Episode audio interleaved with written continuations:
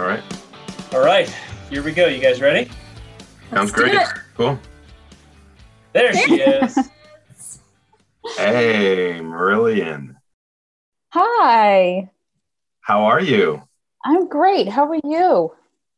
Uh, so good. Thanks for joining us today on the Bug Bites podcast. We're really happy that you could do it. I am so honored. Most people do not consider this an honor, Marillion. We're flattered that you would say such a nice thing.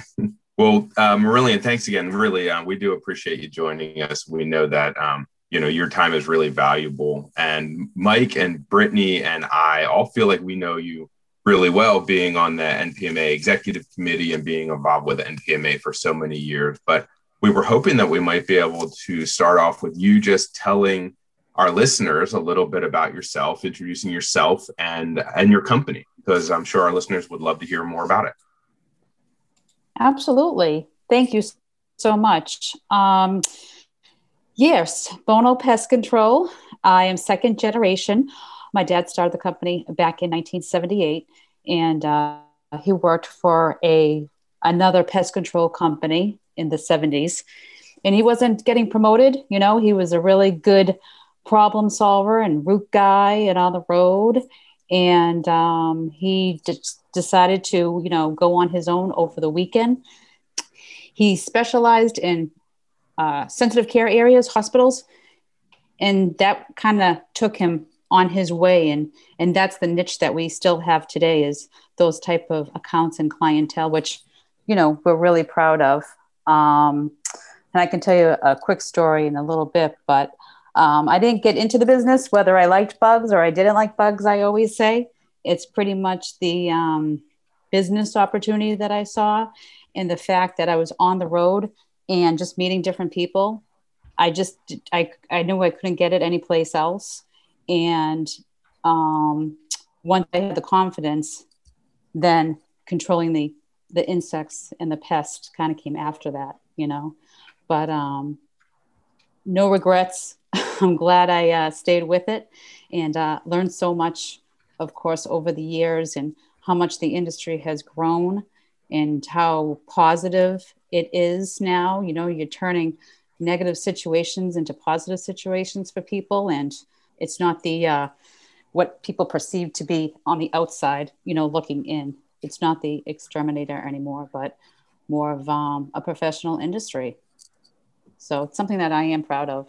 The fact, too, that um, we do, you know, of course, go out to commercial and residential accounts, but we did partner up with um, a intervention trial about ten years ago. And this was the um, mouse allergen and asthma intervention trial. And it was headed by a doctor at Boston Children's Hospital. And what it was, it was a study of inner city children that had asthma. And we would go in to these homes where they lived and eliminated the mice. And then the children's hospital staff would go in and change the filters, the air filters, and educate families on I P M and, and sanitation. And it was a five-year intervention trial. And so once that was completed, we were able to go into the schools of where these kids were going to school and actually into the classrooms and do the same thing and eliminate the mice and change the filters. And uh, the study, you know, was approximately ten years in the running. So that's something that is kind of like outside the box, but we're so uh, proud to be a part of, and the results that you see, you know, from our industry doing something that's a part of that can be such a long-term, and you can see the results right to the children. It's priceless. Yeah, that's the kind of stuff that, you know, sometimes the outside world looking into the pest management industry doesn't doesn't even recognize the professionalism, the benefit to society, the, you know, what we always tout as, you know, protectors of public health. There it is, right there. And I'm glad you mentioned that that research was um, done in conjunction with uh, Boston University, right? Uh, um, because otherwise we would never have known from your your your accent that you were from New England at all. We would have assumed maybe you were from the South, like Brittany. Yeah, my accent, you can't tell at all where I'm from. I know. I really try to control it, but then when I'm comfortable, it just it, it just goes. No, no, no. Yeah. Don't control it at all. You let that Boston accent fly. I hear you, Marillion. And I go home for a week to Georgia and I come back and no one can understand me. Exactly. Well, that's awesome. Thanks. You know, so um, it, it's great to hear the stories, and we love to hear, you know, the the background from, you know, uh, our different guests each week. And, uh, and, but I guess we ought to just jump into it. So Mike, do you want to uh, uh, set the rules of engagement here? Yeah. Yeah. So uh, Marillion, you, you know, you started off by saying that you were honored to be here. Hopefully after we subject you to this, uh, you still feel the same way at the end of this uh, recording as you did in the very beginning. But um, so just a quick rundown of, of what we're going to do here. So each of us are going to take about five minutes to cover our favorite discovery. Um, most of it will probably impact the pest management industry in some way. But these are all going to be discoveries that we found through publications or science news media over the last month. And we're going to take about five minutes to cover those. We're pretty competitive as a team internally. So to keep things interesting, we're going to be complete competing to see who does the best job at uh, covering that news article. Now, that's where you come in. You are the official judge um, in determining who is going to be the crowned the nerdiest of the three of us for this episode. So now what that means and how that's determined is completely up to you. You get to define what those parameters are in any personal way that you see fit to determine which one of us does the best job. And I will tell you um, that uh, at any point in time, if you have any questions for us on the articles that we cover, the way that we explain things, you know, after we get through our explanation, please feel free to uh, ask us any questions, rip us apart, do whatever you need to do to make sure that you feel comfortable in our explanation. I do want to preface all of this by saying that um, Jim is our previous winner. So as a, as a, uh, uh, kind of, no, I don't want to say a punishment, but so he has to go first this round. Now um, I have the dubious honor of yeah, being yeah, first. Exactly. Now, the last uh, the, the last two times, whoever has gone last has won this event. Um, so I am going to be going second because I won first. Brittany is the only uh, presenter so far that has not won yet. Now, was it necessary uh, to say that, Mike? Every chance I get, it is necessary to remind you. I am in it to win it today. Yeah. So, Marillion, that should not affect your judgment okay. at all. Absolutely not. Okay, just making sure that I've established that ground rules. Um, so, uh, Marillion, do you have any questions before we get started? I'm ready. All right, here we go. All right, Jim, the floor is all yours, buddy. All right, thank you, Mike and Brittany and Marillion. The um, the research uh, paper that I want to talk a little bit about this week is titled "Use of Rodenticide Bait Stations by Commensal Rodents at the Urban Wildland Interface, Insights for Management to Reduce Non-Target Exposure." Uh, so Marillion, this research was funded by the Pest Management Foundation, uh, a grant that was made to Doctor Neve Quinn and her research program at the University of California uh, Agricultural Natural Sciences in Irvine, California. Uh, for our listeners who don't know, the foundation is an independent nonprofit charity that provides scholarships for outstanding urban entomology students and funds structural pest control research at universities all across the United States. All of the foundation's work is made possible by donations from pest control companies and people just like our listeners. Uh, This topic is especially timely because of the recent focus of some anti-pesticide groups um, that they've placed on pest management professionals regarding non-target wildlife exposure to anticoagulant rodenticides, especially California mountain lions, birds of prey in New England, and most recently bobcat populations on Kiowa Island in South Carolina. Now, the knee-jerk reaction by many of the activist groups has been to ban the use of these rodenticides based on residue data that may or may not show sublethal amounts of anticoagulants in these non-target animals. Um, in California, a measure was recently passed just last year to ban most second-generation anticoagulant uses, even by licensed um, professionals across the entire state.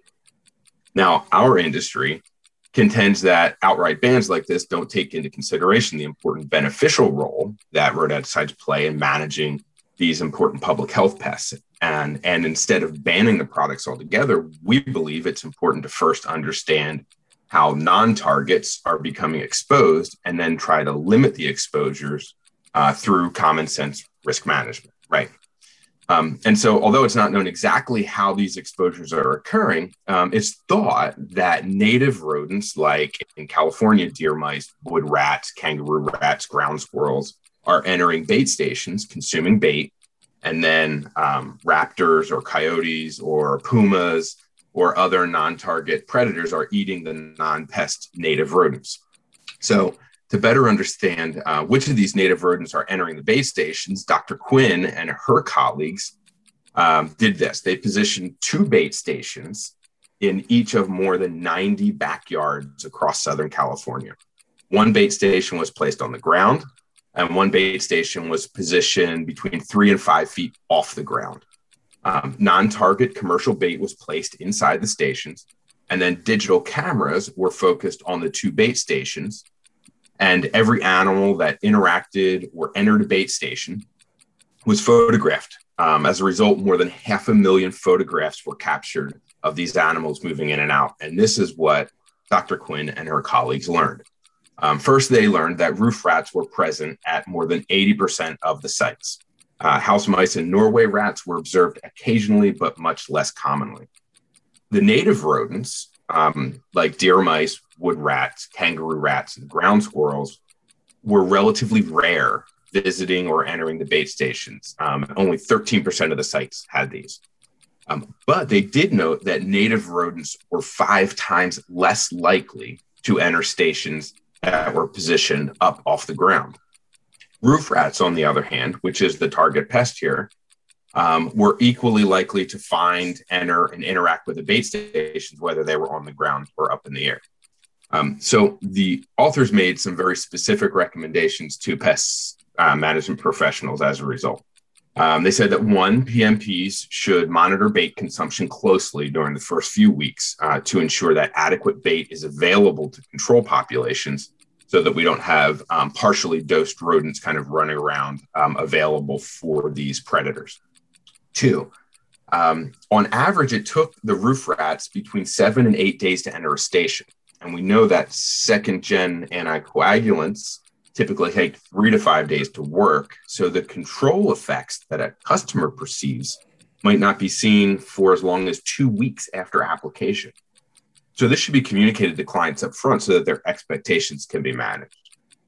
Third, in areas where predator species like coyotes or foxes are common, that is, homes that are close to natural areas, care should be taken to clean up any rat carcasses that are found that are out in the open.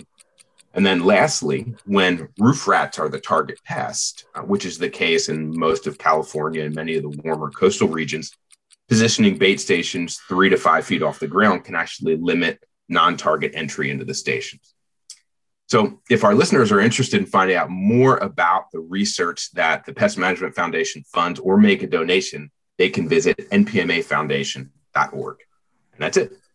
Jim, I think the gravity of what Marillion got herself into set in. As you were reading the title of your paper, I was watching the smile melt from her face.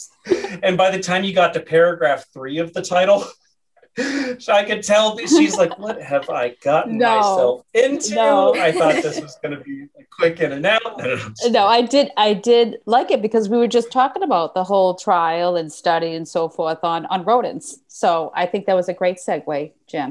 I feel like California and Massachusetts are paired together. You know, I think they both have the long, the longest list of restricted use pesticides. I feel like they're on the same wave on a lot of uh, issues yeah. and so forth. So, and then when did that come out? When was that study finished? It is just, it's just, just published now. So wow. um, the study wrapped up um, last year, but the time between the, you know, the research being, you know, funded, the research getting started, right. the research getting done, getting written up, and then actually published in a scientific journal, there's a lag time.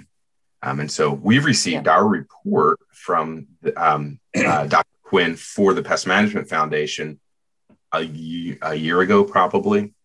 Oh, um, but okay. This is the official publication. So um, excellent. Um, now the word's getting out to the larger research public. And but but the beautiful thing about this is that it gave some very specific um, recommendations, I think. And uh, and that's one of the prerequisites for the foundation when it looks to fund research, is to find research that is applicable, you know, that it can be yes. used, not just science for science. It's something that right. P C Os can use. Absolutely. That's excellent. Good. Well, good news is you didn't fall asleep while I was talking. I appreciate no, of that. Of course not. Yeah, Jim, I feel like that was sneaky. She's on your board. She's in Massachusetts, like facing or Boston, facing some of this stuff. You, that's insider info right there. Marillion, I want, you, I want you to listen to the bitterness in Brittany's tone right now. She's very concerned that there's some insider dealings going on that could affect her ability to win this competition today. So take note of that. Bitterness should count against you. Nope, that's okay, Brittany. I'm that's okay. bitter because... Yeah, I have to say Jim did an excellent job. Yeah, that, was I, that was a very good overview. Thank you, Doctor Campbell. That's awfully nice. She's got something up her sleeve today, Mike. I'm not sure I know. I, I'm very uneasy about what she's got prepared today. All right. Well, Marillion, do you have any other questions I, for Jim before we I move don't. on? I don't. Okay. All right. Well, um, we'll go ahead and transition into my paper now. And uh, mine is not directly as applicable to the pest control industry as Jim's was, but it's uh, heavily founded in public health uh, and uh, interests. So it's still topically relevant from a public health perspective. So uh, no, no uh, heckling me here, Jim. But um, uh, this paper was published in the Journal of Medical Entomology uh, just a few weeks ago. It was conducted by a team of eleven researchers. So it was a whole team of researchers, but the official title of the paper is Susceptibility of Midge and Mosquito Vectors to SARS CoV two. So SARS CoV two is the virus that we're all familiar with nowadays that causes the COVID nineteen illness, and it needs no introduction. Uh, basically, it's the source of all things pandemic related for the last year. Um, in order to stop the spread of this or any deadly virus, we always strive to better understand how the virus itself is spread. At this stage, we understand that the primary mode of transmission for SARS CoV two is via the respiratory route. Essentially, people can contract it or spread it by breathing it in, hence the urgency for wearing masks. However, SARS CoV two viral R N A has been identified in the blood and serum of infected patients, suggesting that the virus itself may be present in the bloodstream of infected humans. So this led to the concern that haematophagous, or blood-sucking insects, could potentially be susceptible to picking up and spreading SARS CoV two. So there's logic in this theory, considering the high number of pathogens that arthropods are already known to transmit to humans through biological and mechanical transmission. So they can pick it up while they're feeding on us and spread it through infected saliva, or maybe through mechanical transmission, they pick up a bacteria or a pathogen and they spread it through picking it up and physically transferring it to us. There was a recent study that was done in twenty twenty that showed, one of many studies that showed that the virus is not able to replicate in a number of commonly encountered mosquito spe species in residential communities, that being Aedes aegypti and Aedes apopictus, which are the, both the species that we know to be common vectors of the Zika virus here in the U S, as well as Culex quinquefasciatus, which is just another commonly encountered Culex mosquito species in urban environments. The paper that I'm going to cover right now uh, continued that work by investigating the susceptibility of two additional Culex mosquito species, and also looked at a biting midge, which some people may know them as noceums. They're the really small, really hard to see biting insects. They had two goals in this study. The first one was to see if the virus itself could replicate within the cells of the arthropods. And the second was to see if the virus could be, uh, the arthropods, the mosquitoes and midges could become infected after oral ingestion, essentially like if they were to feed on an infected host. So to, to test the viral replication at the cellular level, they inoculated cultured cells from the arthropods with SARS CoV two. And then to test for viability of infectious virus via oral ingestion, they fed the hungry mosquitoes and arthropods on infected blood and let them hang out for about ten days to let the virus do its thing inside the body. What they found was that none of the cells from the cultured lines for the Culex mosquitoes or the biting midges could support SARS CoV two replication, so good news there. And second, they found that they did see that SARS CoV two viral R N A would remain in infected arthropods for up to ten days, so it was potential that potentially recoverable, but none of the infectious virus was recovered from any of the R N A-positive arthropods. So in any case where they found that mosquitoes or the biting midges would, uh, they could find trace levels of the R N A in them after ten days, that the R N A was not infectious, or the, I'm sorry, the virus was no longer infectious. So the conclusion of this study was that much like previous similar studies, the arthropods in this research likely do not play a transmission of, of, of an important role in the transmission of SARS-CoV two, um, or SARS-CoV two, I'm sorry. And it's important to, to, to point out here that these conclusions aren't necessarily surprising. What most people often overlook, especially if they're not aware of this, is there's this incredible degree of complexity to the disease transmission cycle for arthropods. Um, you know, we just assume that if something, you know, drinks our blood and it gets us sick, then it's probably able to pick up a bunch of other pathogens that can also make us sick. A great example of the complexity and specificity of this is with malaria. So malaria is a parasite that's spread by a single genus of mosquito, the Anopheles mosquito. It's the world's deadliest arthropod-borne disease. It's the most successfully transmitted disease basically on Earth by arthropods. And here's how specific this specific disease is. It's only vectored by one specific genus of mosquitoes. A mosquito has to feed on an infected host long enough to ingest a specific life stage of the malaria parasite. They then have to survive long enough for that malaria parasite to undergo four different developmental changes and travel through the internal system of the mosquito, multiple internal systems, before finally landing in the salivary glands. From there, the mosquito then has to live long enough again to find another host and inject infected saliva into the host. Then from there, the malaria parasite has to go undergo an additional seven developmental stages in different organs, internal and systems, internal systems in the human host before finally being ready to find its way back to another specific Anopheles mosquito. Any other mosquito picks the parasite up, the transmission cycle ends. Um, mosquitoes usually last around a week, maybe a little bit longer in the wild, so it's highly unlikely that most mosquitoes would even survive long enough for that. So it makes sense that we're not finding a lot of arthropods that are capable of vectoring COVID nineteen. That's it. Thank God. I was very nervous when you first right? started. I was like, oh boy, where's it going? Something new. yeah. Well, it, yeah. I mean, that's kind of why I wanted to cover this. I mean, it's something that's, it's constantly in the back of our minds. We're all concerned about it. I mean, you never know when something could potentially pop up, but the evolution of these parasites or these pathogens with the host that's capable of transmitting them, or the way in which they're transmitted, is oftentimes so incredibly specific right. that it's highly unlikely that something is going to accidentally be able to have all of the tools necessary to become a competent vector. So, I mean, if something, so, you know, SARS-CoV two is incredibly successful at being spread through respiratory systems. Well, that's not how mosquitoes spread disease to us, right? It's through salivary glands and infected uh, serum, blood serum, and things like that. So, fascinating. Brilliant. Questions from Michael? No, just the fact that um, it's kind of a metaphor of, you know, if you don't know the entomology background, the behavior and the biology, and you just read things in the news as a, just a typical consumer. And then once you do hear this, you know, it just puts everything into perspective and makes sense, common sense. You know, once you learn the biology um, of the insect, you know, um, that was extremely good news, good research. And I'm glad it turned out the way it did. But I don't have any questions. I have a question for Doctor Bentley. Oh. So um, I just want to make sure I heard you right.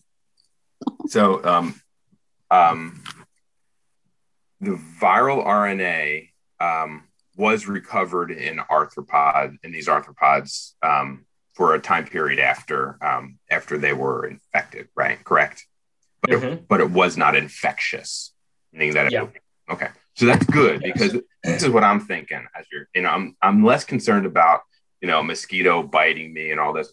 I was thinking, you imagine, Marillion, like you're riding your bike on down a trail, and every once in a while you come through this like swarm of bugs, and they're like stuck in your teeth, stuck in your hair, and you suck them in, you breathe them in. Right. And I'm thinking, like, what if I breathe one of these these mosquitoes or one of these noceums in? Like now I'm inhaling this this this uh, in, this R N A, uh, but not infectious, so we're good. You can just breathe away. Right? That's a great point, Jim. And, you know, I got, I went off on this malaria tangent, um, w- but yeah, they, they did actually, uh, they identified that as a limitation of this study that, um, so oftentimes Marillion, when researchers publish their findings, they'll talk about all the things that they identified or showed or, or confirmed. Um, but they a lot of times wrap up by identifying limitations of their study, essentially poking holes in their own research to show where they may have failed to address certain things. Um, and in this study, they did that. They identified that they didn't evaluate the potential for mechanical transmission, uh, but they cited that previous reports have shown that SARS-C o V two R N A was detected in very, very low levels, um, and that uh, the efficacy of mechanical transmission is often dose dependent. So it is highly unlikely that mechanical transmission would even be viable in this case. So mechanical transmission really would be like, like, like Jim said, eating a mosquito or squishing a mosquito into an open wound or something like that, that it's that even if it's right. not infectious, the load would be so incredibly low that it's highly unlikely. That's good. That's good news too. All right. Good job, Doctor Fredericks, Doctor Bentley. Are we ready for the the best one? So I'm taking it back to my insect roots today, Marillion, and I'm going to be talking about my true loves in the pest management world. We're going to be talking about bed bugs. And I chose a practical paper, and I better get my timer going here so I don't talk for too long. So we're going to, talk to be talking about treatment and applications. The title of my paper is The Evaluation of a Non-Chemical Compared to a Non-Chemical Plus Silica Gel Approach to Bed Bug Management. So this paper was published in July of twenty twenty, so pretty new, and by some researchers out of Rutgers, their entomology department. So in this paper, basically what they did is they compared two different treatment programs for bed bugs in high-rise apartment buildings. Uh, they chose three different high-rise buildings in Jersey. Two were managed by a private company and one by public housing authority. Uh, however, all three apartments had been dealing with bed bug infestations, had a history of bed bug infestations for over seven years. And of course, there was a combination of residents self-treating. Uh, in one facility, it was the housing staff doing bed bug treatments, and occasionally they did contract with professionals. So the researchers, why I really like this study is because I think it really talks to the integrated part of bed bug management. Here, we're really talking about uh, non-chemical treatment before we really even venture into pesticides. And I think this gives us real data into how, um, how we can achieve um, efficacy with these non-chemical methods. So for the non-chemical treatment, what they did is they steamed furniture and or they used a vacuum. They put encasements on mattresses. They used eight pitfall traps, sometimes you know called interceptors or monitoring devices. I'm going to call them pitfall traps for this. And then they asked the residents to wash the bedding, and they provided resident education uh, with brochures, kind of telling them what they can do um, on their own to control bed bugs. And so they had this one treatment where they did all those non-chemical methods. And then the other treatment is where they did all the non-chemical methods, plus they applied a silica dust to the baseboards and to some of the furniture with a mechanical duster. And so they ended up, they first did a building-wide inspection to determine, all right, first of all, which apartments were infested. They visually inspected the apartments, and then, of course, they selected apartments that had live bed bugs or signs. Uh, they also used pitfall traps to um, also get collections and count the number of bed bugs. And they selected ten apartments for just the non-chemical and then eleven apartments for the non-chemical plus the silica gel. And they also, of course, had to get cooperation, and the resident had to be willing to actually do this study, not surprisingly. And there had to be a minimum of at least ten bed bugs, but one apartment had, you know, hundreds. And they also called an infestation completely eliminated if there was no evidence visually, no bugs and pitfall traps, and the resident said no more bites or activity had been reported. So what they did is they did this over six months. So they would go in, do the non-chemical treatment for the ten apartments, the non-chemical plus the silica for the other group of apartments for six months. They did an initial treatment and they would come back monthly if they found evidence of bed bugs, and they would redo the treatments, of course, minus the encasements, but everything else was redone if they found bed bugs in those apartments. And what the researchers found is that just the non-chemical treatment alone, so no silica gel, no dust applied, it was eighty-nine percent effective. So doing nothing else, eighty-nine percent effective in reducing the number of bed bugs. Uh, however, with the non-chemical treatment, only thirty-six percent of the apartments completely eradicated bed bugs.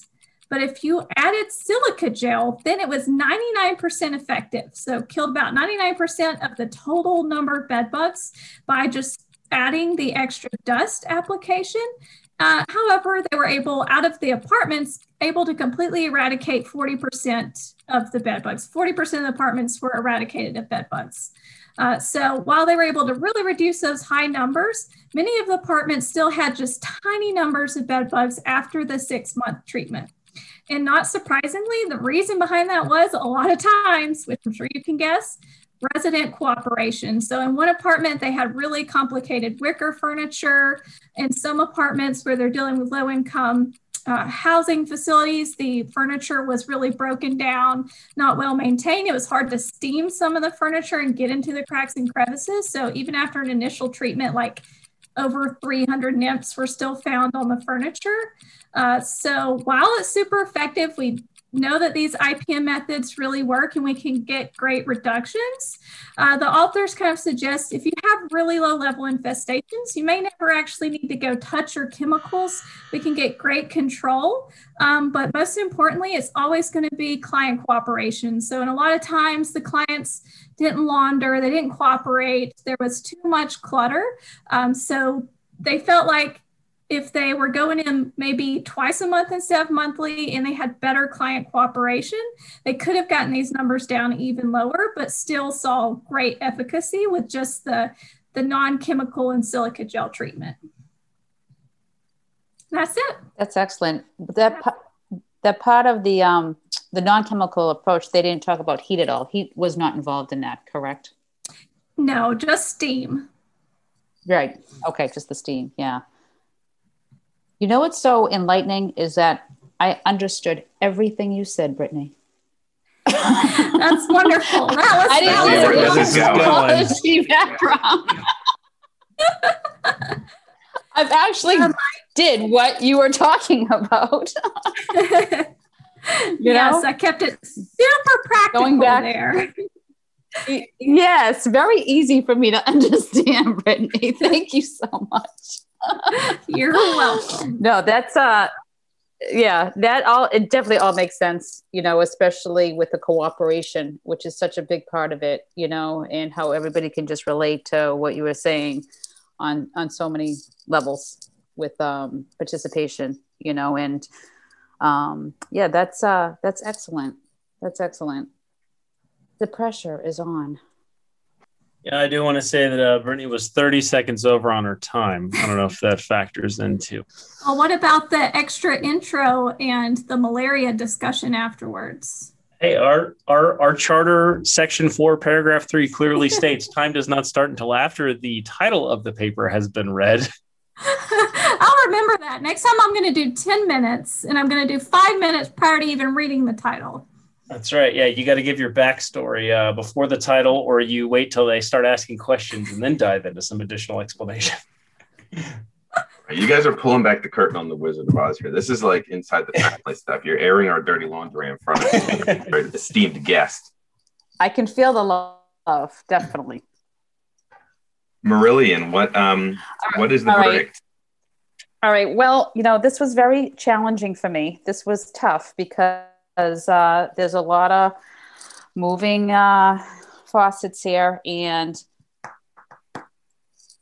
do I have to give my reason or should I just say it? You do not spare us the heartache of, of telling us why you think the other two are not good. We we are very fragile, right, because and we've learned very quickly we can't handle the criticism. So just don't tell us why. Be, because it, it, it's really hard because I have, uh, you know, it's strong across the board. But we have a new queen, Brittany. Oh my gosh, that takes off so much pressure, because if I did not win, I was gonna, I don't know what I was gonna do on the next podcast. I was gonna quit. And it, it, ha- it has nothing to do with girl power in the room right now. I have my reasons. I think I already said it, but you know. Well, well deserved. For sure. And uh, I, I want to, I, I don't want to speak for Jim here, but I think that for the internal sanctity of our team, it is, the weight has been lifted off of us as well. I'm not sure that we would be looking as forward to the next episode if Jim or I had won this one. Um, so it's, it's good for us internally that she's got a, a, a W on the board as well. So thank you, Marillion, but well deserved, Brittany. Great job. Thanks. Definitely. And Marillion, the check is in the mail.